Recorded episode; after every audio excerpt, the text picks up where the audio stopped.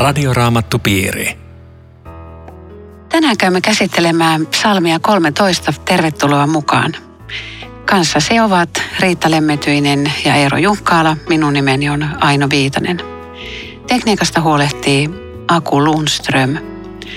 Psalmi 13 on otsikoitu Kuinka kauan peität minulta kasvosi? Psalmissa kysytään neljä kertaa kuinka kauan. Odottavan aika on pitkä varsinkin silloin, kun odottaa apua. Tässä psalmissa 13 on vain kuusi jaetta ja luen ne jakeet nyt läpi. Laulun johtajalle Daavidin psalmi. Herra, kuinka kauan? Oletko unohtanut minut iäksi? Kuinka kauan peität minulta kasvosi? Kuinka kauan huolet painavat mieltäni ja sydäntäni jäytää tuska? Kuinka kauan viholliseni ovat voitolla? Katso minun puoleeni ja vastaa minulle, Herra Jumalani. Sytytä silmiini valo, älä anna minun nukkua kuolemaan, ettei viholliseni sanoisi, minä voitin hänet. Ettei vastustajani saisi iloita tappiostani. Minä luotan sinun armoosi. Saan iloita sinun avustasi. Minä laulan kiitosta Herralle. Hän pitää minusta huolen. Daavidista tuntui, että Jumala oli unohtanut hänet, peittänyt kasvonsa häneltä. Daavidin mieli oli täynnä huolta ja sydäntä jäyti tuska ja hän aivan selvästi pelkäsi kuolemaa. Millä tavalla Riitta ja Eero ajattelette, että nämä Daavidin tunnot ovat osa jokaisen kristityn arkielämää vai, vai ovatko ne? Kyllä ne ihan epäilemättä tietenkin on. Siis mä, mä luulen, että ei ole ketään rukoilijaa, joka ei joskus rukoillessansa sanoisi, että Herra, milloin tulee vastaus, miksi et vastaa, tai, tai sitten jos on elämässä joku kova ahdistus, jonka ei tule mitään valoa, niin Herra, kuinka kauan tämä kestää. Et mä luulen, että tämä on, tämä on siis täysin yleisinhimillinen ja, ja jollain tasolla. Tietenkin jotkut ihmiset kokee nämä syvemmin, jotkut pinnallisemmin. Siis ihmisten kokemusmaailmat on erilaisia. Mutta varmaan kysymys on tuttu vai mitä riittää? On, on kovinkin tuttu. Ja ajattelen, että yksi semmoinen pimeyden aiheuttaja uskovan sisimmässä on se, että Jumala on luvannut jotakin. Se on ollut varmaa, selkeää ja yhtäkkiä tuntuu, että sitä ei enää pidetäkään. Koska tässä Daavidkin, jos, jos nyt puhutaan hänestä, niin edellinen psalmi, hän riemuitsee jakeessa kuusi, että minä tuon avun ja pelastan heidät, lupaa Herra. Ja sitten ollaan tämmöisessä pimeydessä, jos ei ole yhtään mitään apua, jos ei ole yhtään mitään Herraa. Et se jotenkin kuuluu vähän niin kuin tähän kristityn kasvuun, että tämmöisiä aikoja on käytävä läpi. Mun tulee mieleen joku, joku, en muista kuka, mutta on kirjoittanut, että älä pimeässä unohda sitä, minkä Jumala valossa lupasi. No se on hyvä sana. Mutta kun tässä on käytetty verbiä, oletko unohtanut, siitä ei todellakaan ole kyse, että Jumalalla olisi jotenkin muisti, muistinsa kanssa ongelmia, vaan se on syvästi inhimillisesti puettu se, että sä näet kaikki muut paitsi minut. Joo, mutta sehän just inhimillinen kokemus on just tämä, että Jumala on unohtanut. Se tuntuu siltä. Niin on. Joo. No, minkä takia Jumala ei anna meille semmoista varmaa tuntoa tai tunnetta tai, tai sisäistä varmuutta, että nyt tässä, totta kai Jumala on tässä ja homma on hanskassa. Miksi Jumala ei anna sellaista Ei, tota, jos katsoo tämän psalmin nyt loppuun, sä luit sen justiin. Tähän on syvää huokausta ja hätää alussa. Mutta tämä psalmi päättyy kiitokseen. Joo, mutta sehän, sehän päättyy... Sepä se ihme onkin. Se päättyy melkein liian nopeasti noin inhimillisen kokemuksen mittarilla mitattuna. Mutta olisiko se se, että hän sai varmuuden siitä, että, että apu tulee? Ehkä näin, koska mä luulen, että se on voinut rukoilla päiviä ja viikkoja ja kuukausia saamatta vastausta. Joo. Ja sitten sit meillä on tässä kuusi jaetta, jotka me luetaan minuutissa. Mutta tähän unohtamiseen on, on todella häikäisevät sanat täällä Jesajan kirjassa. Sion sanoo, Jumala on minut hylännyt. Jumalani on unohtanut minut. Ja sitten unohtaako äiti rintalapsensa? Unohtaisiko hoivata kohtunsa hedelmää? Vaikka hän unohtaisikin, minä en sinua unohda. Kerro, mitkä jakeet oli. Jesaja 49, jakeet 14 ja 15. Tiedätkö, mulla tulee tässä mieleen syntiinlankemuskertomus. Et siinähän vihollinen valehteli, että kun te syötte tästä puusta, niin te, teistä tulee niin kuin Jumala. Ja nyt sen syntiinlakemuksen jälkeen vihollinen jatkaa valehtelemista ja, ja hän on vaan petturi ja tappaja ja valheen isä. Niin hän syöttää nyt sitä ajatusta, kun meillä on kauhean vaikeaa. Niin johtuuko se syntiin lankemuksesta ja vihollisen kuiskuttelusta, että ei susta ole mihinkään ja sä kuolet ja kaikki on menetetty ja että, että johtuuko se tästä, että me ei voida niin kuin uskoa ja luottaa täydestä sydämestä Jumalaan, että se, että se onkin meidän niin kuin syntisyydestä johtuvaa se luottamuksen puute. Joo, joo, sä vedit sen tosi kauas teologisesti tuonne syntiinlankemukseen, mutta ihan oikein, näinhän se just on nimittäin, että tietenkin jos meillä ei olisi tämmöistä syntistä luontoa, niin mehän uskottaisiin joka hetki. Mutta että tämä kysymyshän on, on siis enemmän kuin luonnollinen, koska se on ihmisen vilpitön kokemus silloin, kun on, on niin kuin pimeässä tai ei, ei saa vastausta. Silloin me tarvitaan muuten noita raamatun kohtia. Toi esimerkiksi, minkä sä Riitta luit, niin musta on yksi hyvä idea alleviivata ja panna muistiin joitakin tämmöisiä raamatun kohtia ja vaikka tätä psalmiakin, koska silloin on joku mihin tarttua, vaikkei se lupaus on vielä tullut, toteutunut. Mutta voi ikään kuin roikkuu siinä kiinni, että Herra, sä oot kuitenkin luvannut, joten teen näin. Ja mitä siihen unohtamiseen tulee, niin yksi asiahan on valtavan hieno juttu, että Jumala voi todella unohtaa, eikä a, enää a, muista. Niin, arvaa mitä se unohtaa. Meidän syntejämme hän ei enää muista ja se on se mahtava juttu, että tämä asia, sen hän unohtaa, eli siirtää pois. Näin on. Vielä hei, n- n- kun tässä on alkujakeessa näin monta kertaa tämä sama, niin mä ajattelin tämmöisen psalmin ja tämän tapaisten raamatun tekstien yksi idea on antaa vertaistukea. Eli siis silloin, kun psalmin kirjoittaa on ahtaalla ja, ja raamatun lukija on ahtaalla, niin, niin huomaa, että kiva, että joku muukin kuin minä. Siis se pikkusen helpottaa, että sitä on kysytty ennenkin. Joo, se on, se on hyvä näkökulma. Luther sanoi joskus, kun hän luennoi psalmeista, että nämä on semmoinen harvinainen otos raamatusta, että tässä näkee suoraan pyhien ihmisten sydämeen. Miten ahtaalla on ollut ja miten nöyrästi ne kertoo, että huonosti menee. Ulkoiset vaikeudet voi olla, voi olla sisäistä ahdistusta, mutta sitten myöskin varmaan ihan pahuuden, persoonallisen pahuuden voimat saattaa ahdistaa meidät epätoivon partaalle. Mitä te sanotte neuvoksi sellaiselle ihmiselle, joka on nyt jostakin näistä syistä tai kaikista näistä johtuen niin aivan masentunut ja on täysin pimeässä? Niin, tosiaan tietenkin tarjotaan niitä samoja lääkkeitä, mitä, mitä aina tarjotaan, kun, kun tota, Jumalaa etsitään, että Jumalan sanaa ja rukousta ja, ja kristittyjen yhteyttä. Että, ja tässä on, että kuinka kauan huolet painavat mieltäni, niin mä ajattelin kyllä semmoistakin vielä, että ihan järkevää olisi yrittää nimetä ne huolet. Mietit hetkinen, mikä mua nyt painaa, sanoo itsellensä ne tai kirjoittaa ylös tai kertoo rukouksessa Jeesukselle, että hetkinen, Jeesus, tämä, tämä ja tämä. Koska silloin saa jo sitä pikkusen otetta, kun joskus voi olla, että on vaan niin kuin pimeitä eikä taju, mikä, mikä nyt elämässä tekee tätä vaikeaksi. Mutta ihan sanomalla Jeesukselle näitä asioita, niin se on jo ensimmäinen askel. Mun tuli mieleen, sä olit kerran jossain puhumassa, niin kuin sä oot monessa paikassa ollut. Ja sä sanoit, että jos ei voi tehdä mitään, niin voi tehdä jotkut tietyt asiat. Muistatko sä, miten se oli? En muista. Ne liittyy jollakin tavalla niin kuin lepäämiseen, sitten luontoon, rukoilemiseen. Ja sitten mikä se oli se neljäs?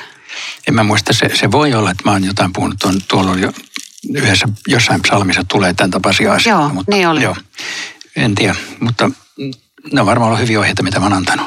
niin, niin.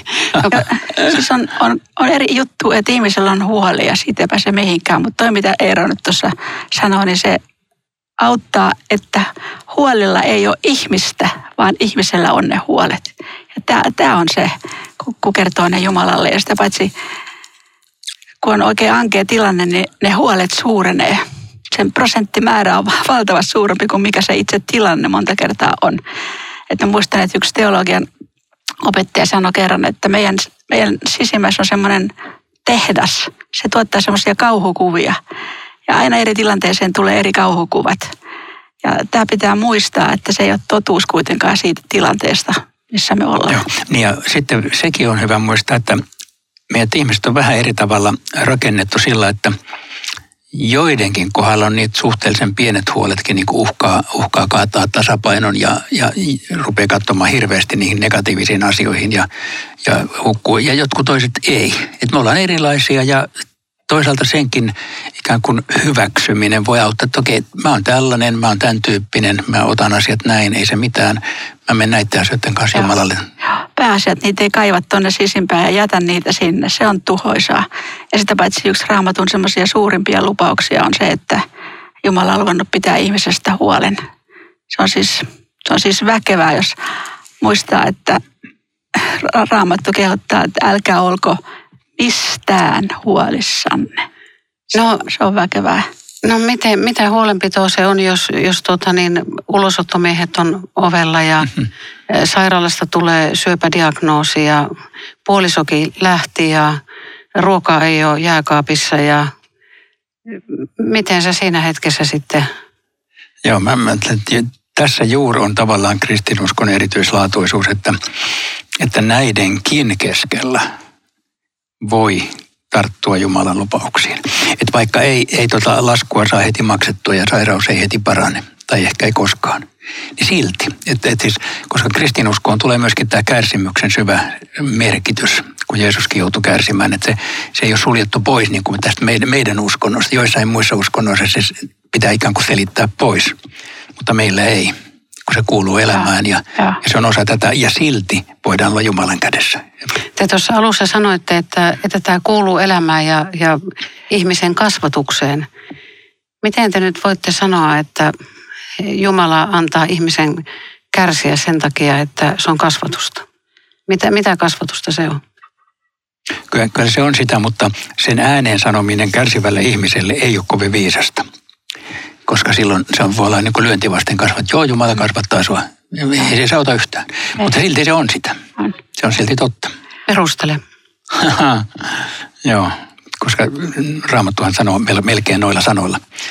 Esimerkiksi hebrealaiskirjassa, että se on kasvatusta, mutta, mutta jos ihminen kertoo tämmöisen ahdistuksen toiselle kristitylle, niin toisen kristityn pitää tota, sanoa, että tämä on ihan kamalaa, kerrotaan yhdessä tämä Jumalalle eikä antaa mitään sellaisia pinnallisia reseptejä. Me kun ollaan täällä käsitelty vanhaa testamenttia, tulee mieleen vastaukseksi Ainolle, että siellä on semmoinen sana, että kun Israel lähtee Egyptistä, niin Jumala ei kuljettanut heitä suorinta tietä.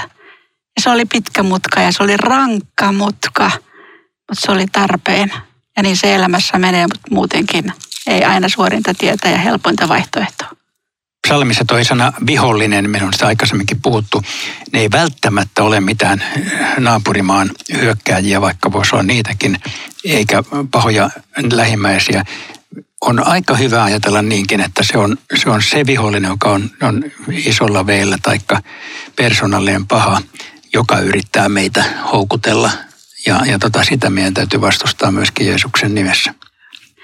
Ja sitä paitsi tämän rukouksen yksi lohdullinen puoli on se, että – tai ja neljä, katso minun puoleeni ja vastaa minulle, Herra Jumalani. Että hän ei huuda auksi jotain suurta tuntematonta, vaan hänellä on henkilökohtainen suhde, Herra, minun Jumalani. Ja kivasti sytytä silmiini valo. Musta se oli, mä alleviivasin sen, se oli jotenkin Joo. kauniisti sanottu. Että semmoinen huolten henki ja sieloviallisen henki, se on aina tämmöinen murheen ja masennuksen henki, että Paulainen ei koskaan yllä hallelujaa. Joo. Ja, ja nyt en, ennen kuin mennään tauon jälkeen toiseen psalmiin, niin toi jäi kuushan on hirveän tärkeä. Luotan sinun armoosi, saan iloita sinun avustasi. Tämä on Radioraamattu Piiri. Ohjelman tarjoaa Suomen raamattuopisto. www.radioraamattupiiri.fi Nyt siirrymme psalmiin 14. Keskustelemme Riitta Lemmetyisen ja Eero Junkkalan kanssa. Minun nimeni on Aino Viitanen. Psalmi 14 on otsikoitu Maailma ilman Jumalaa. jae yksi. Mieletön se, joka ajattelee, ei Jumalaa ole. Turmeltuneita ovat ne, jotka näin ajattelevat.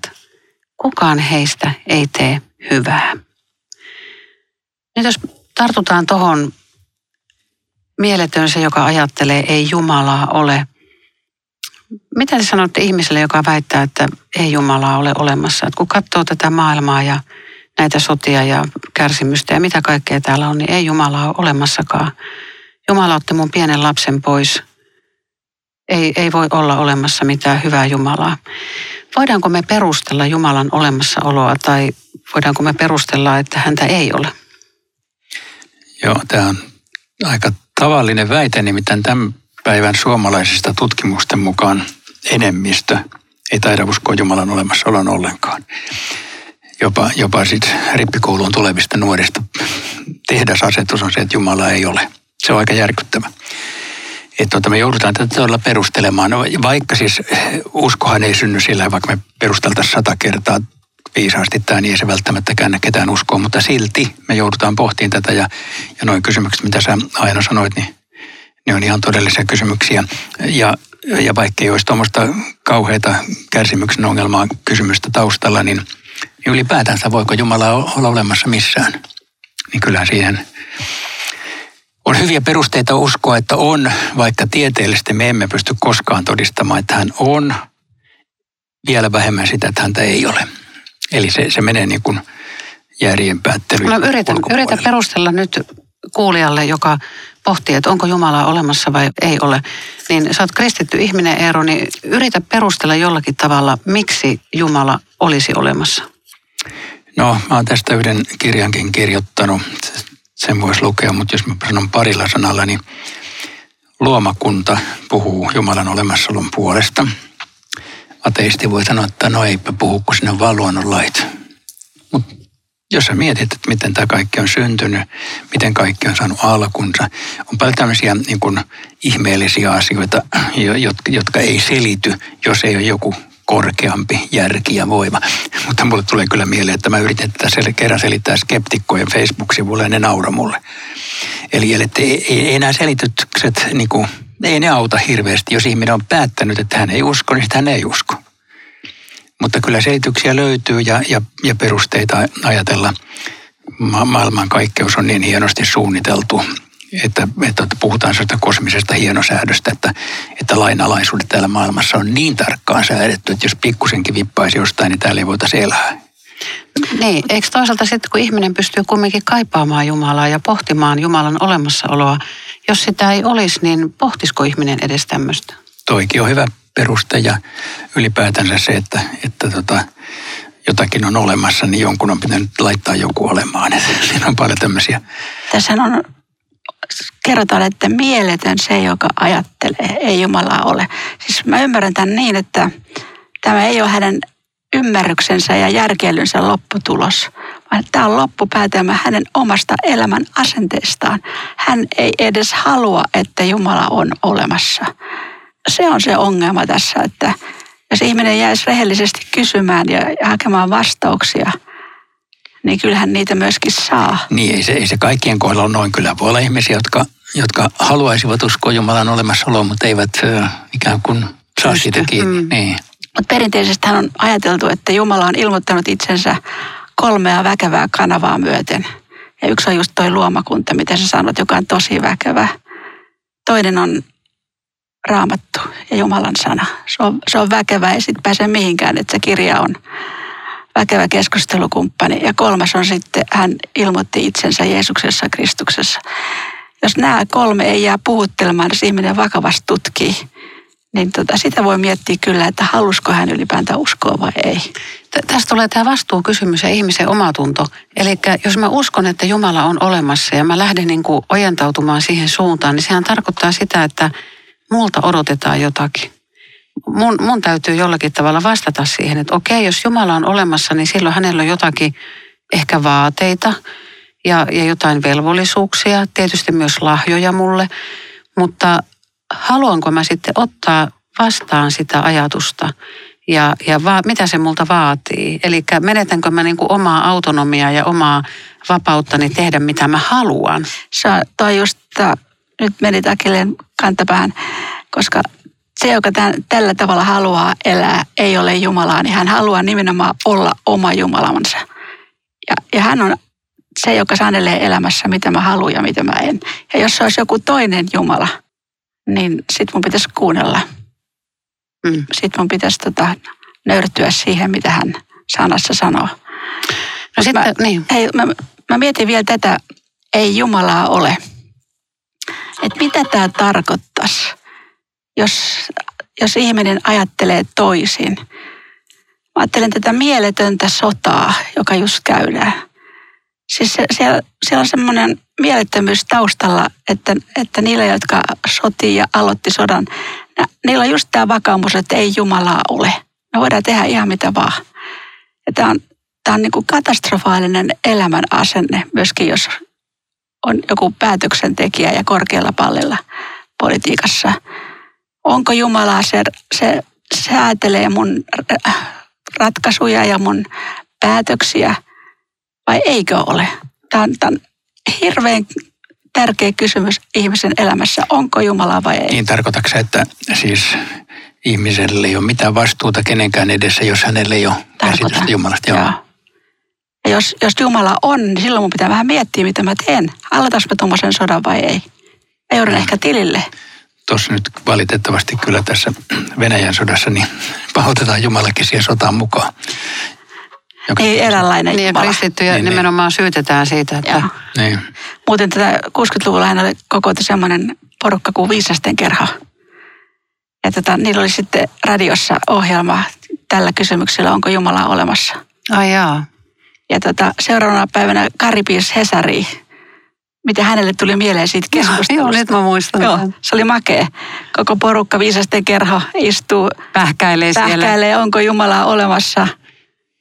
Ja sitten niiden kokouspaikka on suuri kämmen, joka nousee Niin. silleen upeasti ja siinä kämmenellä keskustelee. Niin ja pähkäilee. Itse asiassa mä luin justiin vähän aika sitten, niin, niin tämän Ukrainan sodan aikana valtavasti raamattu hakusanat ja, ja kaiken niin kuin tämmöisen kristinuskon etsintä on netissä lisääntynyt. Ja ylivoimaisesti eniten googlattu sana oli rakkaus. Joo. Siis tosi liikuttavaa. Mutta hei, tulee vielä mieleen, kun tämä kysymys jätetään, että mitä Jaakob sanoo, että, että oikeastaan niin se, joka Jumalan olemassaolon kieltää, on paholaista pahempi. Koska Jaakob hän sanoo, että pahat hengetkin uskovat, että Jumala on yksi ja pelkäävät. Ja ne sentään tietää aika paljon tästä näkymättömästä maailmasta. Aika kova näkökulma. Eikö vaan? Mutta mut ajattele, mä muistan yksi pikku tyttö sanoi kouluvierailulla, että en osaa iltarukousta, kun sitä ei ole minulle annettu. Eli on semmoisia ihmisiä, jotka on ikään kuin syyttömiä siihen, että he eivät tunne Jumalaa. Ja eikö jossain sanota Uuden testamentin puolella, että on, on ihmisiä, jotka eivät niin kuin Jumalasta mitään tiedä ja teidän häpeäksenne minä tämän Joo. sanon. Joo. Joo. Mä ajattelen tätä vielä tämmöistä näkökulmasta, että jonkin verran ihmisiä, jotka kutsuu itsensä ateisteiksi, ja se tarkoittaa, että he ajattelevat, että Jumalaa ei ole, siis ehkä juuri näin kuin tässä. Sitten aika moni ateisti, kun tiukalle vedetään, niin myöntää, että onkin agnostikko. Ja agnostikko tarkoittaa, että ei ole varma, onko Jumalaa vai ei. Ja, ja minusta se on jo ikään kuin rehellisempi asenne. Voi olla tai voi olla, että ei ole. Ja, ja siis tä, tä, tällä tiellä sitten seuraava askel on, että jos olisi avoin sille vaihtoehdolle, että ehkä on, niin voisi kenties jopa löytääkin. Joo. Mutta mennäänkö eteenpäin? Täällä on vielä... Joo, no tässä sanotaan, että, että kukaan heistä ei tee hyvää. Mutta sitten heti sen jälkeen todetaan, että kun Herra katsoo maan ihmisiin, niin eipä täällä ole ketään. Ei sitten niin kuin näiden lisäksikään ole ketään, joka etsii Jumalaa. Kaikki on kelvottomia. Siis voitteko te nyt sanoa ihan rehellisesti, että maailmasta ei löydy yhtäkään ihmistä, joka tekisi hyvää? Eikö tämä nyt ole aika paksusti väitetty? Kyllä ja ei. Ihmiset tekee tosi paljon hyvää, mutta äh, tässähän on teksti, jonka Paavali lainaa suoraan roomalaiskirjan kolmanteen lukuun, jossa hän pyrkii osoittamaan, että kaikki ihmiset on syntisiä. Et, eli että siis niin kuin pohjimmiltaan jokainen meistä on sillä puolella, että me vastustetaan Jumalaa. Ja No mutta eikö pieni vauva ole ihan viaton ja puhdas, kun hän syntyy tapulla rasa ja sitten me vaan opetetaan hänelle sitä pahaa. Että eikö pieni vauva syntyessään ole ihan viaton? O- osaakohan se tehdä pahaa opettamatta muuten? Sä oot seurannut vauvoja aika paljon. Kyllä mä tiedän, että ne osaa, osaa mutta se ei ole tietenkään se, ei ole se pointti, osaako vai ei. Mutta siis meidän niin uskomme mukaan pieni vauvakin tarvitsee pelastusta ja siksi me, siksi me viedään hänet kasteelle. Eli Tietenkään hän ei sillä tavalla ole paha kuin... Ei, ei niin, hän ei mm. tehnyt mitään pahaa. Mutta hänessä on perisynti. Joo, tällä perusteella me ajatellaan, että ihminen täytyy tulla pelastetuksi. Ja siksi on olemassa kristillinen usko, johon kuuluu kaste ja ja usko Jeesukseen? Tuossa on kysymys, se ratkee ehkä sillä, että onko, onko ketään, joka tekee hyvää. On ihan totta, että täällä on paljon ihmisiä, jotka tekee hirveästi hyvää myöskin Ukrainan hyväksi tällä hetkellä. Mutta mut se on eri juttu, mistä tätä kysymystä tarkastelee, mistä sä haet vastaukset. Täältä alhaalta päin näyttää, että on tosi paljon ihmisiä, että ne tekee hyvää. Sitten kun Jumala katsoo ylhäältä päin, vastaus on toinen. Kyllä. Tässä sanotaan kyllä sitten, että paha saa palkkansa. Vielä he joutuvat kauhun valtaan. Jae viisi, sillä Jumala on oikeamielisten puolella. Mikä on nyt tämä pahan palkka? Siis saavatko paha ja pahat ihmiset lopulta palkkansa ja mikä se on se palkka? Saavat, saavat ja tulee, tulee tuomio ja se, se tekee kristillinen uskon myöskin vakavasti otettavaksi, että siinä on myöskin tämä tuomion mahdollisuus. Mutta mä haluaisin hei pysähtyä vielä ennen kuin tämä loppuun tuohon seiskajakeeseen. Kumpa Sionista tulisi jo apu Israelille, kun Herra kääntää kansansa kohtalon, silloin Jaakob riemuitsee ja Israel iloitsee. Tämä on nimittäin tosi tärkeä jae. Siinä on ensinnäkin toi sana apu. Niin siinä on vanhassa käännöksessä luki pelastus – ja alkutekstissä lukee Jesua, joka on nimenomaan pelastus. Se muuten oli tuolla 13 psalmin jakessa kuusikin se sana apu, sekin oli Jesua. Eli siinä ikään kuin häivähdys jo Jeesuksen nimestä. Mutta siis Sionista tulee pelastus Israelille, niin nyt Paavali on ottanut tämän jakeen, roomalaiskirja 11.26 ja sanoo, Sionista on tuleva pelastaja ja tarkoittaa tietenkin Jeesusta. Ja mikä tämä Sion tässä olisi, kyllä se on, se on Israel tai se on Jerusalem, koska Jerusalemissa se pelastus tehtiin tavallaan, kun se oli Jeesuksen kuoleman ja ylösnousemuksen paikka. Eli tämä, tämä on hirveän vahva jae, koska tämä Uusi testamentti kytkee tähän mahdollisesti jopa, jopa Israelin kääntymyksen. Radioraamattupiiri. Kiitos jälleen mukana olosta. Uusien raamattupiirien ilmoittautuminen ja meille osoitetut kysymykset ja kommentit voi lähettää osoitteella radioraamattupiiri at sro.fi tai postikortilla Suomen raamattuopisto postilukero 15 02701 Kauniainen. Rukoiletko Eero tähän loppuun? Kiitos Jeesus, että sinä olet se pelastaja, joka Sionista on kerran tullut, joka tänäänkin meidät pelastat. Kiitos, että saamme avata sydämemme sinulle ja sanoa, että tässä olen, ota minut ja pelasta. Aamen. Radioraamattupiiri. www.radioraamattupiiri.fi